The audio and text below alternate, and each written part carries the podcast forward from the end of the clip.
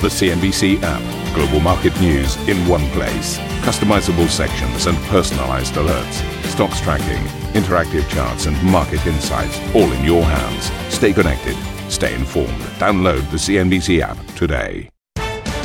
Good morning, everybody. Welcome to this Monday morning edition of Squawk Box. Let's get into your headlines this hour. There's been a record rise in coronavirus cases globally, says the W H O, with the U S logging its second highest number ever, while Brazil's infections top fifty thousand and Germany sees its rate spike because of an outbreak at a slaughterhouse. President Trump makes a lackluster return to the campaign stage as his rally in Tulsa draws a smaller crowd than expected. The U S leader used the rally to attack Joe Biden and protesters while spending little time addressing COVID nineteen. When you do testing to that extent, you're going to find more people, you're going to find more cases. So I said to my people, slow the testing down, please. Wirecard withdraws its first quarter and full year results as the German payments company says the one point nine billion euro missing from its accounts may never have existed. Sources tell C N B C Lufthansa bosses will meet with the Ministry of Finance and billionaire investor Heinz Hermann Thiele today to try to reach a bailout resolution ahead of a shareholder meeting later this week. Plus, the British government prepares to launch legislation that will shield companies deemed vital to the fight against the virus from foreign takeovers and hostile approaches.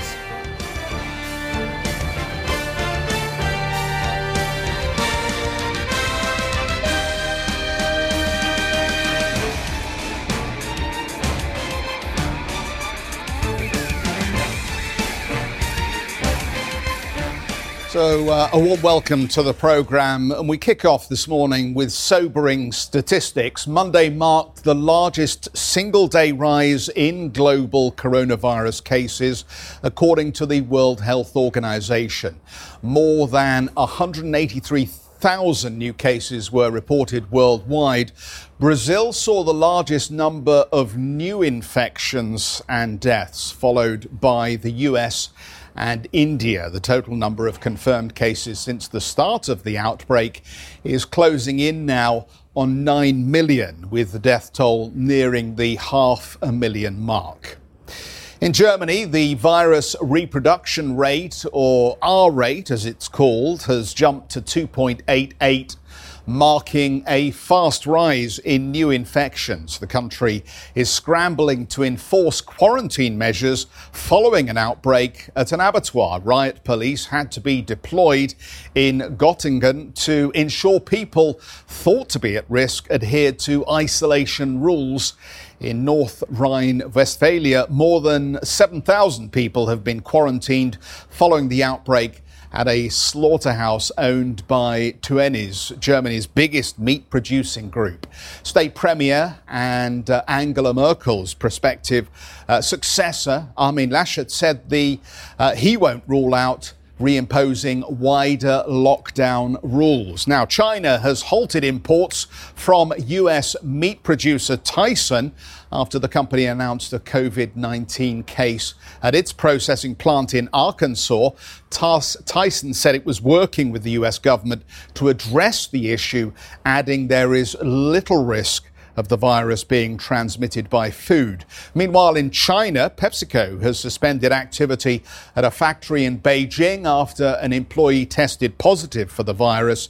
It is unclear if more employees have been infected uh, since, or rather affected since the infection was confirmed last week.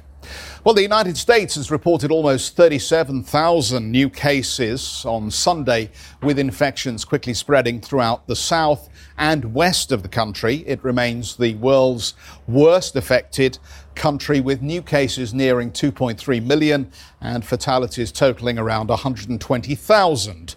California, Texas, Florida and Arizona saw the most significant jump in numbers. President Trump delivered his first campaign speech in three months in Tulsa over the weekend. The campaign claimed to have received up to a million requests for tickets for the event. But multiple reports suggest teenagers on TikTok had reserved large quantities of tickets that they never planned to use. The rally had attracted criticism for going ahead despite a spike in COVID nineteen cases in Oklahoma. Six members of the Trump advance team were confirmed to have attracted the contracted the virus ahead of that event. The U S leader defended his administration's response to the pandemic, claiming he was not getting the credit he deserved. You don't hear them talking about COVID. COVID. To be specific, COVID nineteen. That name gets further and further away from China, as opposed to calling it the Chinese virus.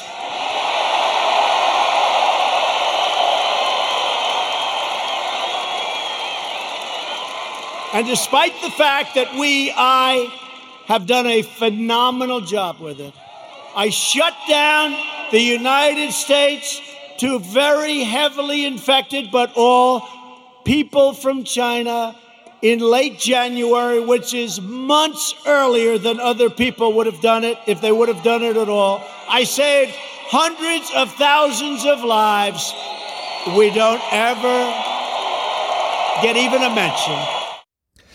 Well, the president also explained why he told his administration to slow down the rate of coronavirus testing. When you do testing to that extent, you're going to find more people, you're going to find more cases. So I said to my people, slow the testing down, please. They test and they test. We got tests that people don't know what's going on. We got tests. We got another one over here. The young man's ten years old. He's got the sniffles. He'll recover in about fifteen minutes. That's a case. Add up to it. That's a case. That's a case. Well, President Trump there. Well, let's talk a little bit about how we open up trade this week. Steve is with us from Smithfield Market. And Steve, as we talk about this spike in cases in Germany from last week as a result of those widespread abattoir infections. We should just tell the audience that you're actually at a meat distribution centre here effectively in London. Meat distribution centre. How dare you, Jeffrey? Good morning, my friend. Uh, I'm at Smithfield Market, which is one of the most famous uh, old market uh, of the old markets uh, in, in, in England, if not the world, actually. We were at Covent Garden last week, which is the old flower market. This is still very much uh, a live market. Why don't I get out of the way? Because um, uh, it, it's a fantastic place. It's a place where you and I know, Jeffrey, very well, because it's round the corner from C N B C's offices as well. Uh, and, and dare I say, in a days where you'd be working on an overnight shift or working a long shift, you could always come and get a fantastic breakfast very early in the morning after Squawk Box, or even even before that as well. But yeah, lots of the uh, traders still here. A lot of them have uh, moved on already, because basically this is an all-night market, and then they go off uh, to the various uh, meat sellers, wholesalers, butchers, you name it, around the country uh, with their produce from here as well. So it, it is an extraordinary place, and I've got to say the health and safety here is quite phenomenal as well, and has improved massively over the years as well. So uh, touch wood, we won't see any replication of some of those global issues. But yeah, that's exactly where I am. Um, and uh, yeah, the U K is in a very interesting place at the moment. Lots going on uh, in terms of what we think the government's going to do in terms of social distancing. Uh, we'll talk about that a little bit later on, Jeff.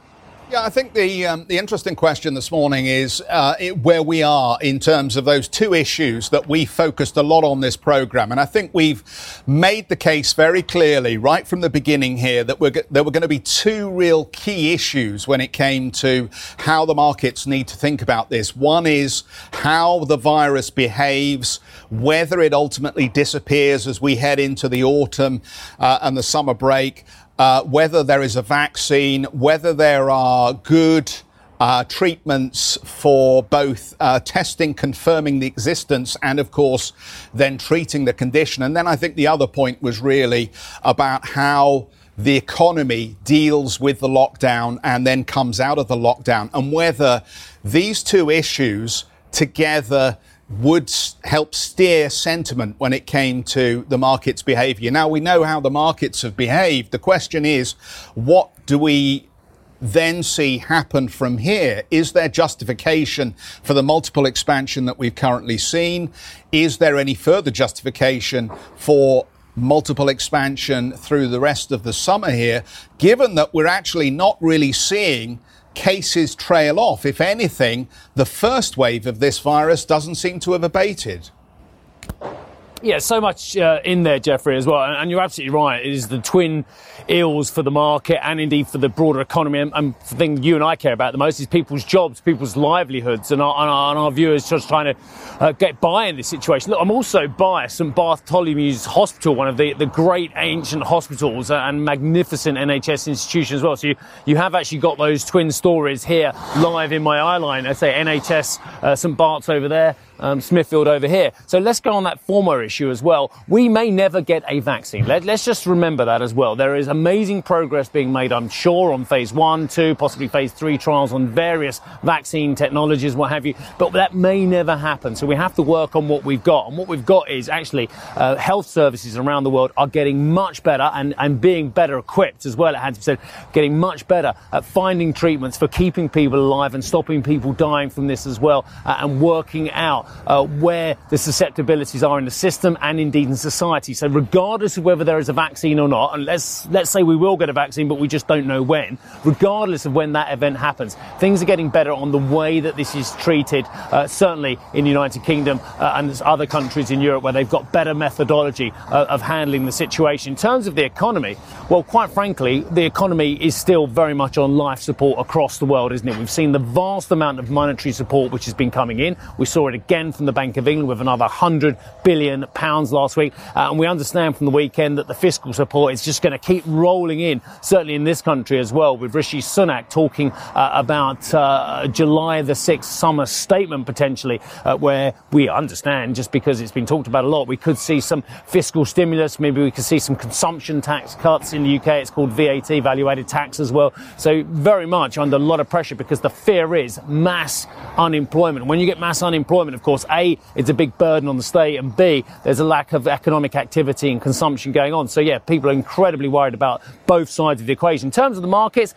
let's just go back to what we said a dozen times on this channel as well. Some markets are up. Some markets feel ebullient. Some markets are being bought because it's twenty-first century technology and people are looking through this current crisis. But many, many, many markets are not up. And we must remember a lot of these cyclical stocks as well are, are in deep discounted territory as well. And I'll just give one example because I, I can, because it's the one I always do. Energy. If energy, if people thought this economy was going to go gangbusters up again, then you wouldn't have energy fit thirty-eight percent below. thirty-eight percent below its fifty-two week high. No, absolutely. I think that's a terrific point, Steve, because uh, even as uh, the bulls at the moment fixate on the stimulus, and it is very clear that the stimulus is there. Um, Michael Hartnett from uh, Bank of uh, America Merrill Lynch, uh, the C I O over there, putting out some terrific data uh, over the last few days, suggesting that um, if you add up what we've seen in terms of monetary and fiscal, it's something around the region of eighteen point four trillion dollars uh, over the last last three months uh, here in twenty twenty alone. Uh, and obviously that, um, to a certain extent, is is going to continue, given what you've said about just here in the U K, what Rishi Sunak is, is intending to do here. But that represents um, twenty percent plus of global G D P. So you can see a heck of a lot of money has been thrown at this. And I think the point that you make about where are the, or where is the impact of that being seen in the real economy is critical, because as we're going to see, and we're just round the corner from those second quarter earnings numbers, the markets have gone up. Financial assets have been repriced to take advantage of that additional liquidity. But where does the rubber re- meet the road here as we come out of the um, the lockdown and we're starting to see retail outlets open up? You get a quick first day flurry, maybe a second day flurry, and then it seems that the buying is actually easing off at this stage. And I wonder, you know, we speculated, Steve, a lot about whether consumer behaviour will change either permanently or for some time to come. I do wonder whether we're beginning to see that already in the reopenings. Look, I'm going to be totally frank about this. I, I think the, the attitude of politicians who are saying, go out and save the economy and go and shop for bread, and to think, well, look, I, I, I will do my best. But quite frankly, I think that is irresponsible in the extreme. People are terrified about their personal financial situation. They are terrified, quite rightly, of losing their jobs. And we've we've we've rounded off the huge, huge number of big, important companies cutting big, important jobs as well. Jobs that take years to create, careers, degrees, finance attached to that as well. Uh, and they're replacing them with e-commerce van driving jobs, or they're saying, I'll go out and work in retail. Well, quite frankly, if I was Uh, sensible, and, and, and I, I think I'm relatively sensible, you, you look at your personal balance sheet and you think, actually, I'm going to save money. I'm not going to go out and uh, have the same kind of debt levels I had before this crisis. I'm not going to go out and put all my money on my credit card again. I'm not going to go out and buy loads of holidays just because you have deemed to let me travel again to Wales, or, or you've opened up a travel corridor. There are nine million people virtually on the, in this country on furlough. How many of those are never going to go back to their employment? I would suggest uh, a large number, unfortunately, and that is the fact as well. So people are looking at their personal balance sheet because they are more fearful now, and rightly so, about their employment prospects than they have been perhaps in my lifetime, Jeff. Perhaps even though I lived through the late eighties crisis, the one at the turn of the century as well, the G F C as well. And I think people are more frightened, rightly so now. And of course they're not going to go out and spend as well. So it's going to take more than taking two and a half percent off a consumption tax to get me to go out and spend. And I think a lot of people as well. Steve, terrific and interesting. You mentioned Wales. Memories of a of a camping holiday, was it? I, I love Wales. I had a brilliant holiday last year. Don't get me wrong, I have got aspirations for a continental holiday this summer if I'm allowed to go. But don't get me wrong, I love my British holidays as well. As, as well, you know, my friend. Brilliant. We'll, we'll catch up with you a little bit later on. Let's just uh, remind the audience uh, where we're headed in terms of the markets here. Then the early call in terms of the futures is that we will actually have a, a weak start to the trade. But this is very early on, as you know, in terms of uh, suggesting this is what it will look like as we get to the open. We've got a bit of uh, open water to cover before we get there. Uh, a reminder's due, I think, of just where we closed the session uh, Friday. And we did see, uh, again, just sentiment easing off uh, on Friday around these major indices. The Dow uh, off eight tenths of one percent to the close, and the S and P five hundred, as you can see here, uh, down uh, a half of one percent. The Nasdaq, well, it just about crawled over the line, didn't it, um, to close the session up three points here. But again, just a reminder very much that the story has still been around those technology companies.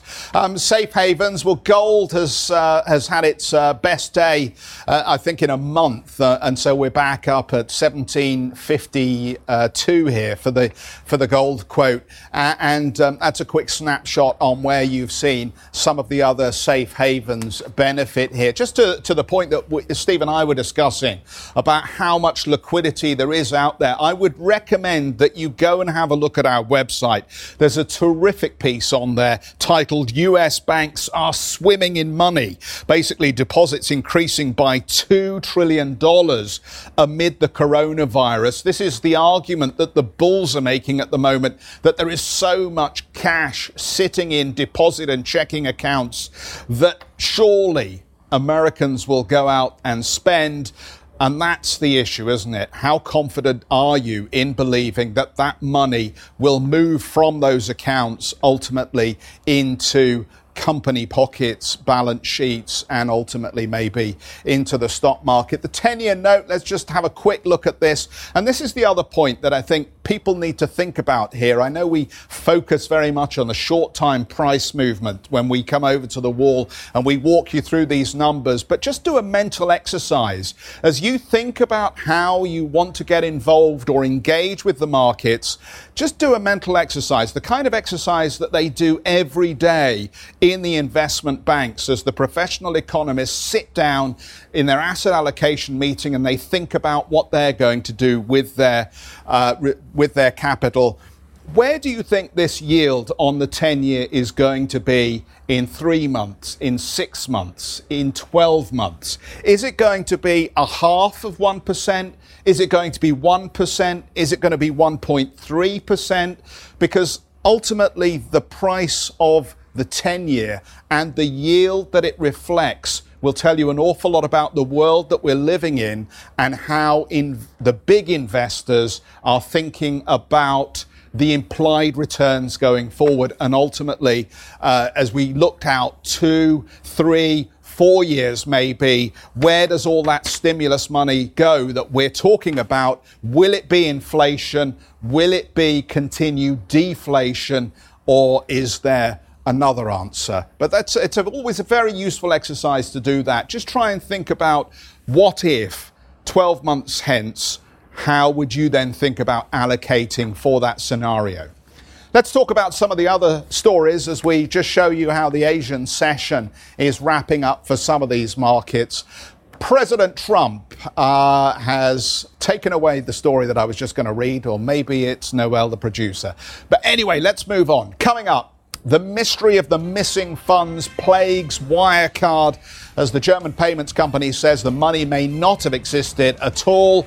We'll take the break. We'll be right back. And if you'd like to hear what we've discussed already this morning again, you can check out the Squawk Box podcast.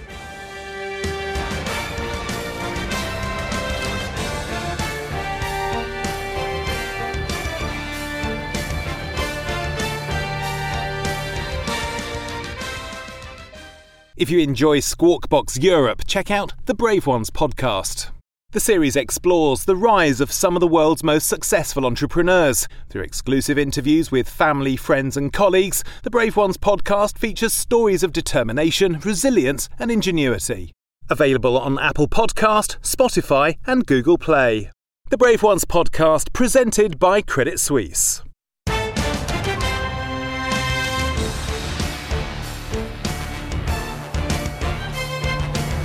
Welcome back, everybody. Uh, let's get into uh, some of the other corporate news flow this morning. American Airlines is seeking three point five billion dollars of additional capital as it fights to survive the pandemic, which has grounded much of air travel. The company plans to raise one point five billion dollars by issuing new shares and convertible bonds, while the rest will be funded through a junk bond and loans. The airline has started increasing domestic flights for the summer season and plans to fly fifty-five percent of its U S capacity in July, giving the share price a lift from the depths it hit in May. Sources have told C N B C Lufthansa shareholder Heinz Hermann Thiele will meet with Deputy Finance Minister Jörg Kukiz and the airline's chiefs to discuss the billionaire investor's objections to the carrier's bailout. Lufthansa C E O Carsten Spohr said the company aims to avoid insolvency ahead of the showdown with Thiele over the nine billion euro bailout. In a letter to his employees, Spohr said he hopes to resolve the matter ahead of a shareholder meeting this Thursday. Wirecard says uh, one point nine billion euros missing from its accounts may not have existed in the first place. Aneta has more on this story. Um, Aneta, there are all sorts of uh, parties to this story that don't come out of it looking too clever, not least uh, BaFin and the German regulators. Um, I'm sure that there are lots of uh, consequences downstream for all parties, but just bring us up to date then. How can this one point nine billion euros never have existed in the first place? Yeah, that's the most interesting question, isn't it? Apparently, at least according to what we um, seem to know so far, that is because the Philippine banks involved with these trustee accounts, uh, there were um, employees who have um, allegedly faked documents so that it seemed that these accounts really existed. So um, that would be the um, the big fraud issue Wirecard was pointing at on Friday, I guess, which they had not under control. That's the narrative for now. But now over the weekend, according to Handelsblatt, the um, yeah the step-down C E O was apparently saying that the cash might actually come back and it should exist. So it's still not clear whether that cash never existed, whether it vanished, and what actually happened. And that's the, at the core of the issue, also what happens to Wirecard next. According to sources, um, the um, main bank consortium, which is led by Commerzbank, they are having an interest to keep Wirecard afloat if that money had existed, or if it's possible to keep uh, Wirecard operational also without that money. And that's what they are currently working on, on a viable financing concept, because that consortium, um, which um, which is led by Commerzbank, had issued a revolving credit line of one point seven five billion euros just two years ago. So they are working on some sort of financing plan at the one side, but at the other side, of course, uh, they, the, well, the regulators, they look into what actually has happened to that cash. And as soon as we know, we probably can also say whether Wirecard can exist going forward. Thank you for listening to Squawk Box Europe Express. For more market-moving news, you can head to C N B C dot com. Or join us again on the show with Jeff Cutmore, Steve Sedgwick and Karen Cho, weekdays on C N B C.